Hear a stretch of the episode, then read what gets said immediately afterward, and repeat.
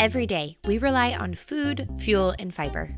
But how much do you know about these industries we depend on? In this podcast, we dive deep into the production and processes of these everyday essentials. This is Field Points, an original podcast production from Ceres Solutions.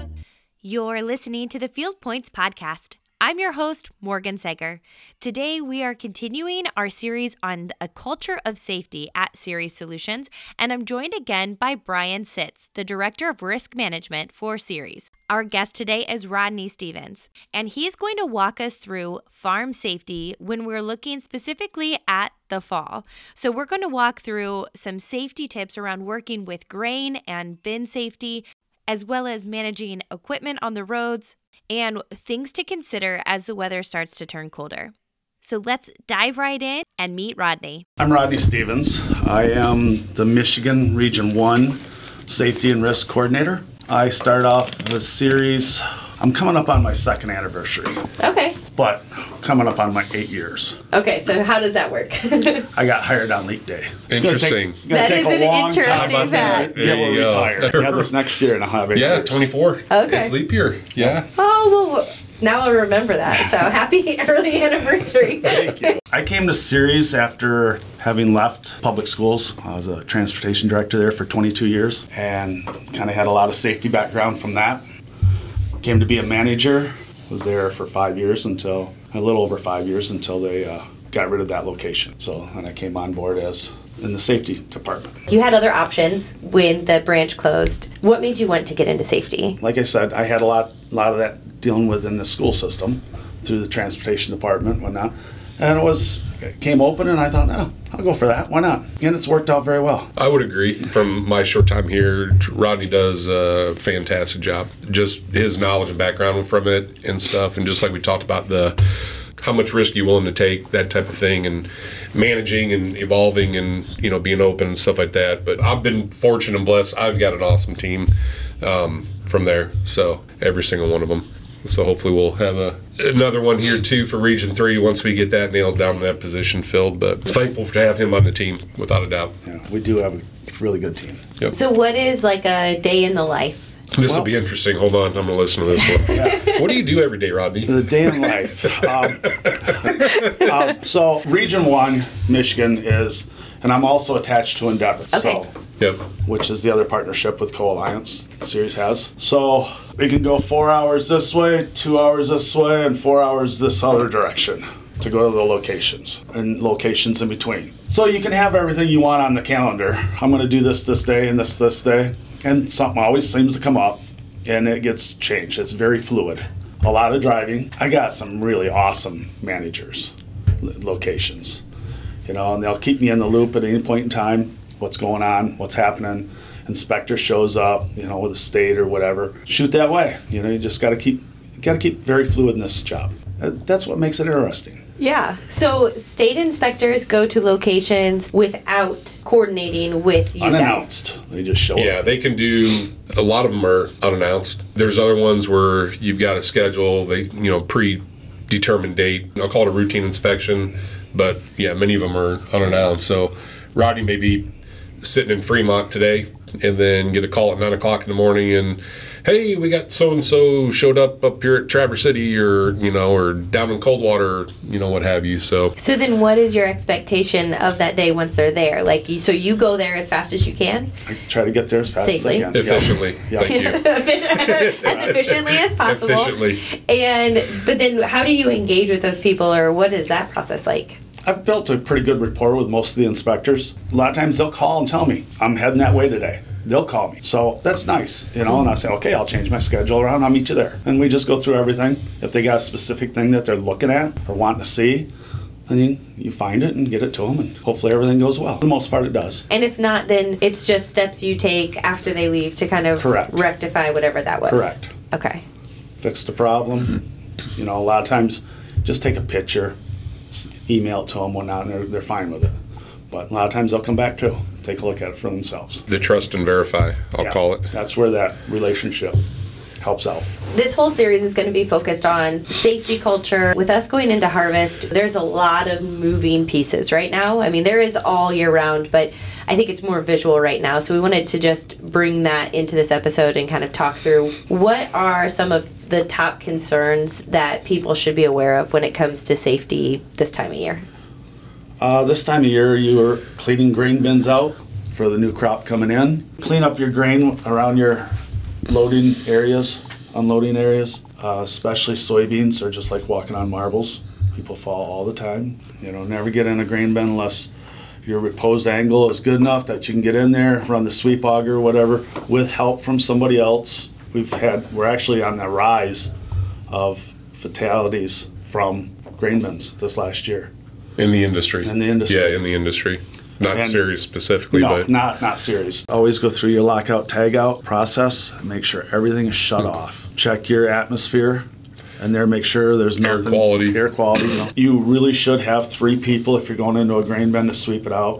One inside, one outside watching, and then another one there to rotate or something happens. Because deadlifting a human, if they pass out out of something like that, is almost impossible. Yeah. Adrenaline gets going, yes, and this and that, but why did they pass out? Are you going into into an atmosphere that you're going to pass out now, or what? So you need to have a couple of people there also. Never get into, never climb into the top of a grain bin on top of grain. Never. Just had a conversation with a fellow the other day.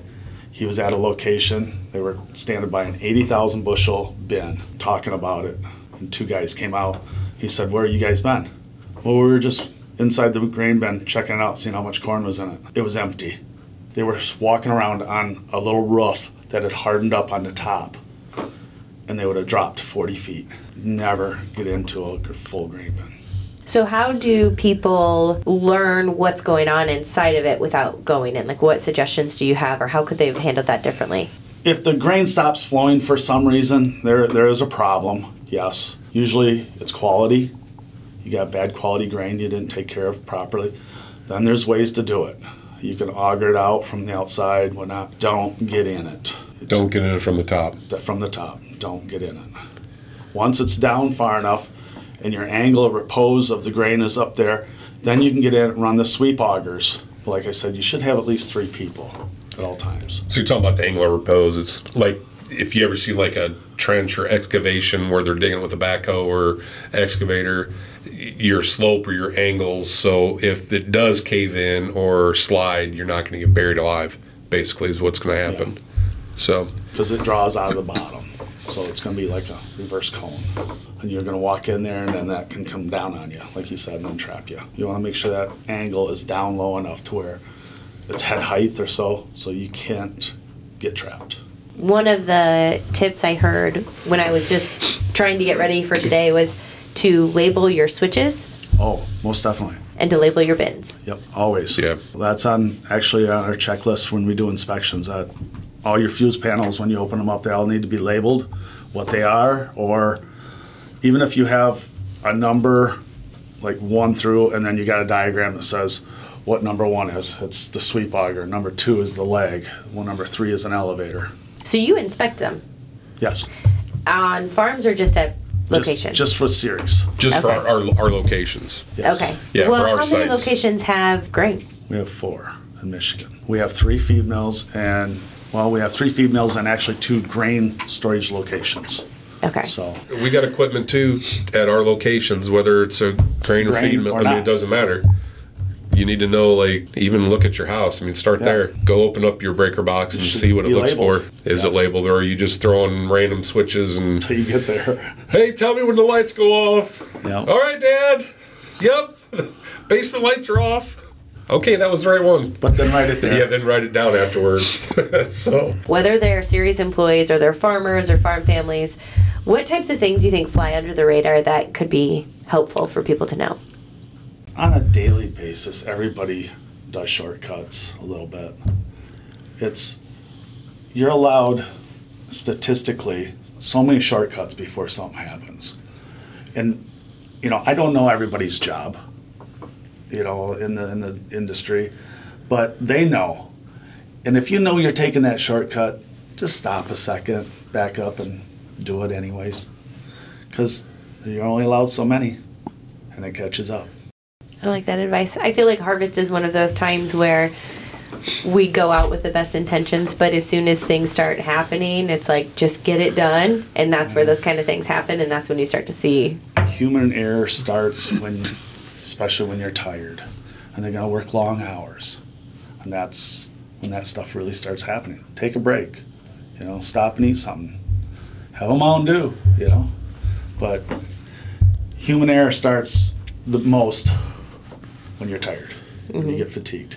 Yeah, that whole uh, Heinrich's model or whatever that you're kind of referring to, they're saying you're kind of give you an example. For every one fatality, you're going to have like 10 recordable or serious injuries, and then you'll have 100 first aid injuries, and then a 1,000 or 10,000 different near misses or close calls type thing. So it all adds up. It all adds up at some point. It So, the top one. yep, it's the, fatality. pyramid or the triangle is what they look at it from a safety and risk standpoint. You guys have pretty serious jobs. I appreciate We- what we you guys do. are doing We for do. serious. And, and, you know, I rather enjoy my job. I work with a lot of good people. We got a great team. Yep. It makes a difference when you get up in the morning and you don't care about putting on those work boots and heading out. It's nice to know that Jeff Troike, Doug Brunt, the board, and everybody is really backing safety. So, how is Ceres working to support safety in ag? I think there's a couple of different things. I mean, one from a capital investment standpoint. I mean, we're we're upgrading, you know, the different locations, all the site visits that I've done so far. Hey, this is a new tank here. We, you know, we're building, we're doing construction. Um, Coldwater, you know, for example, the building and the from a liquid standpoint, that's a huge upgrade. There's been some other Yeah, capital. Beautiful, beautiful facility now. Oh, takes a lot of money. You know, that was about a five million dollar project. It was an investment for safety, and along with it comes, you know, improvement on on uh, moving the products and you know, So then you look at it. Okay, what else is it tied to? It ties to, you know, from a uh, quality standpoint, from a supply chain, because we're not mixing chemicals incorrectly or putting the wrong stuff in, you know, equipment, that type of thing. It's it helps prevent those. I mean, at the end of the day, it's risk. You know, risk of putting the wrong chemicals here, and then we just either lost a bunch of money or, or what have you. So it's it's a number of things like that. Just you know, you look at the training. We talk kind of training every month. There's a new topic. Well, some companies don't. It's kind of like a one and done when you hire on, but it's constant reminders and just going through things like that where you're helping keep the awareness up. And kind of like Rodney said, you know, just stop for a second. Don't take the shortcut you know how to properly do the job. It's and I think I mentioned it too. You're going to save five minutes here for what an hour or a day or a month later because we just had a major spill or a major injury. Well, I think at the end of the day, those things come full circle, and people are generally glad that they didn't do it if they opted to not Yeah. take the shortcut. and and the culture is changing. You know, you got some people that's been doing doing something for 40 years. Well, this is the way I always do it. Or you got a younger guy coming in and you say, no, this is how we do it. This is the steps we're going to follow. That culture is changing with them younger guys. Oh, okay, that makes sense. It's it's a process. It's not something that's going to happen overnight. It's kind of like back when they mandated seatbelt being used. You still got some of the culture that won't do it, but I don't know of a young person that gets in a vehicle that don't put the seatbelt on because that's the way it's been. Continuous improvement. Yes. Continuous improvement. So, what words of wisdom or recommendations do you have for people who haven't prioritized safety? Think about doing it now before you get hurt because it's inevitable. You're going to get hurt. It'll catch up at It- some point. it will.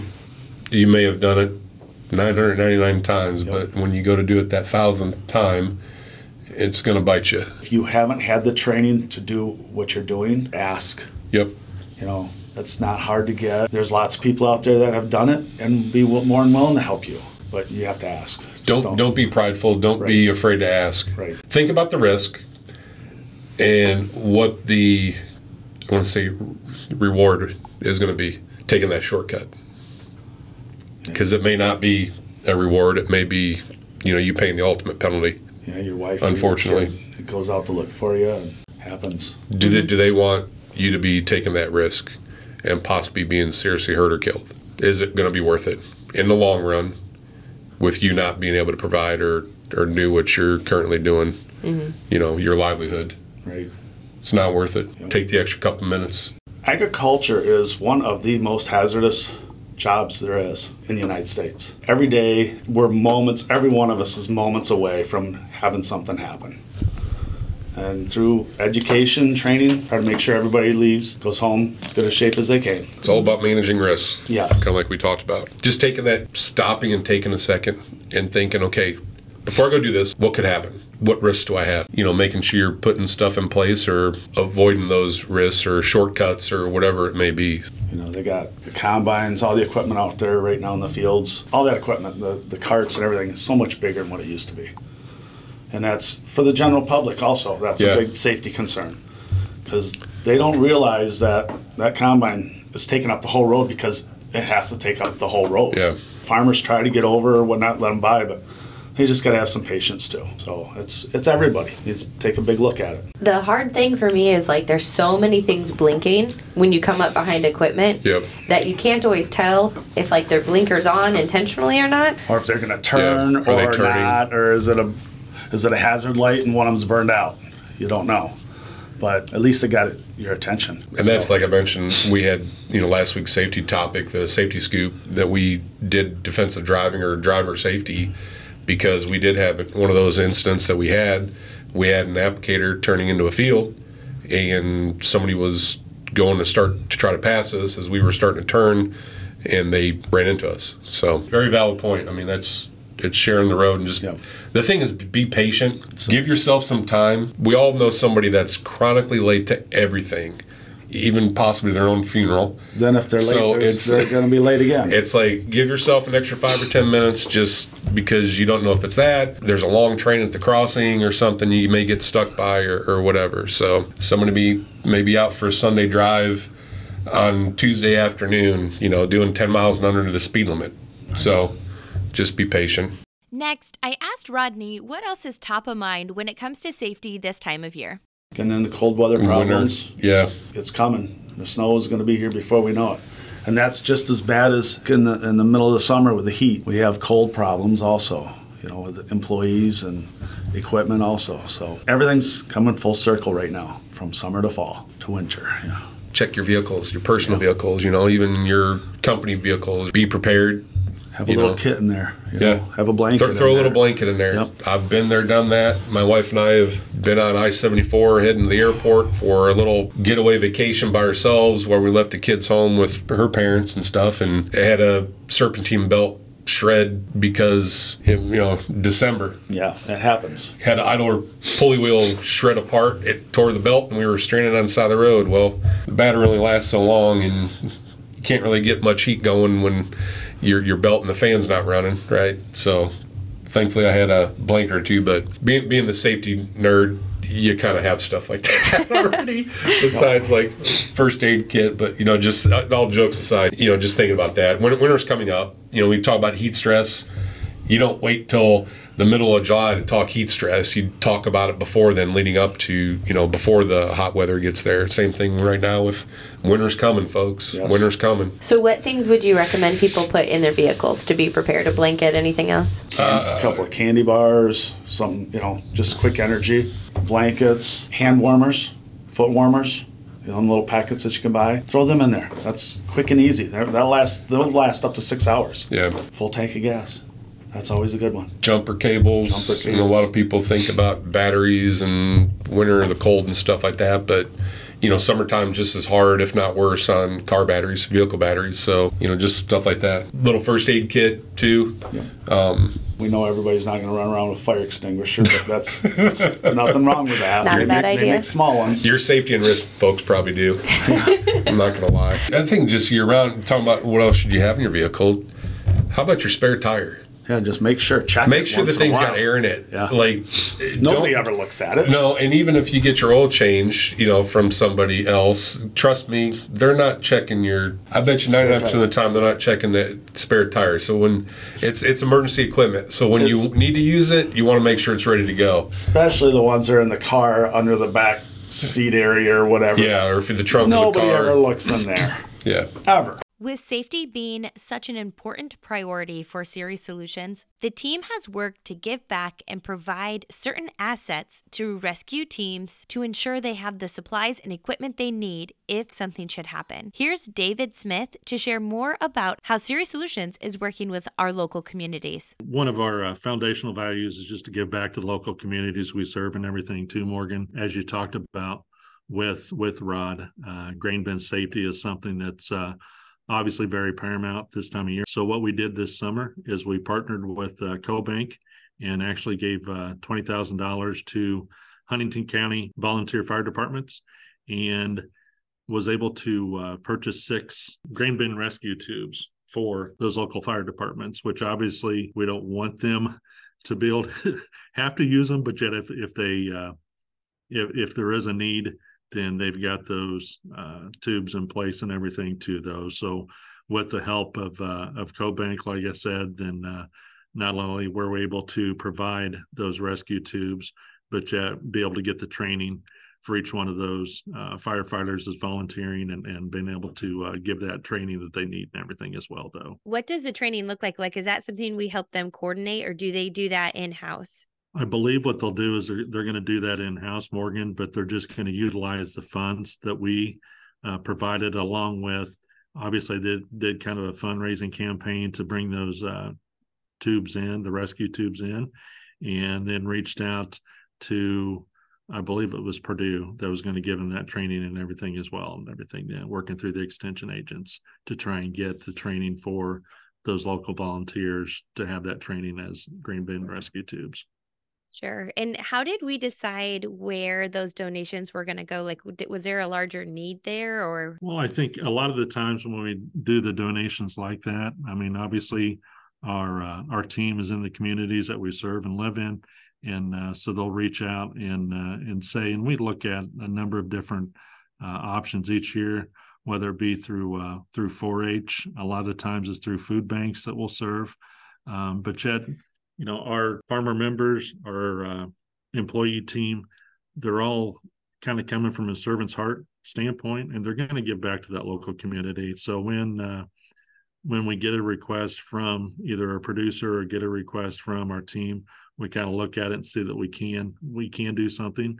A lot of the times we may partner with um, one our other cooperatives like uh, Lakes or like uh, CHS um, or CoBank as we did in that circumstance. Is there anything else that we should know about harvest safety or the way Ceres is working together with our local communities? I, I think the biggest thing we're trying to do is just bring awareness to it, um, just to make sure that uh, they kind of use a buddy system, as Rod may, may have talked about, as they go into grain bins and everything, making sure that somebody knows they're going into the bin um, just having that overall awareness that that knowing that uh, accidents do happen, but yet uh, trying to make them cognizant of those opportunities that may be out there then too, and and uh, obviously from uh, from Rod's standpoint, we do a lot at the uh, feed mill up at White Cloud, just through our training that we give employees and everything too, though.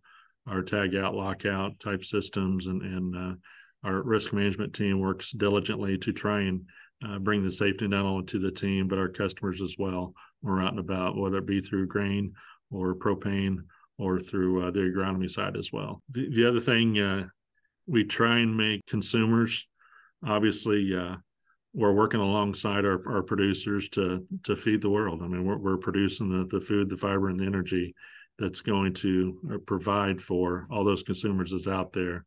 And, and obviously, what we're trying to do uh, each fall as we get into the fields and each spring as well is to make sure consumers know to share the road and everything then too. It's tough to get this equipment it's getting larger all the time.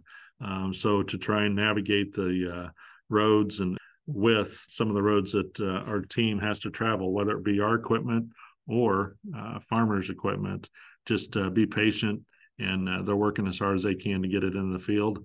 But yet be patient with them and, and kind of share the roads you can. And you're still going to see it as we go through harvest season and everything. Is this harvest is uh, a little bit later with the moisture of the crops and everything too. When we're driving down the road, that's one thing that we don't always think about is like, how is the person inside that big piece of equipment feeling too? Because yes. I don't do much trucking or anything like that. But when I do, I am always like on high alert and so nervous that, you know, a mailbox is going to come up just at the wrong time or someone's going to try to pass me when I'm turning. Like those kind of things are so scary. So, absolutely. Absolutely. No, just uh, give them space and, and, uh, work with them as much as what you possibly can because they're trying to give you space and and uh, be uh, respectful of your your time as well. So they're doing what they can. We'd appreciate it. Well, thank you, David, so much for your time. I appreciate yeah. you popping on and shedding a little light on what Ceres is doing. No, glad it could help. Thank you for your time, Morgan. Well, that wraps up this episode on farm and harvest safety. Next week, we'll be joined by a teammate from the energy team, Joe Dunphy, and he's going to walk us through precautions and safety tips when dealing with LP, especially as we move into the colder months. A big thank you to Rodney and Brian for joining me on this episode, and thank you to our listeners for tuning into Field Points. The show notes for this episode will be available at ceres.coop. That's C E R E S dot C O O P. If you enjoyed this deeper dive, be sure to subscribe and leave us a review. Your review and feedback will help other listeners like you find our podcast, and we are so thankful for that.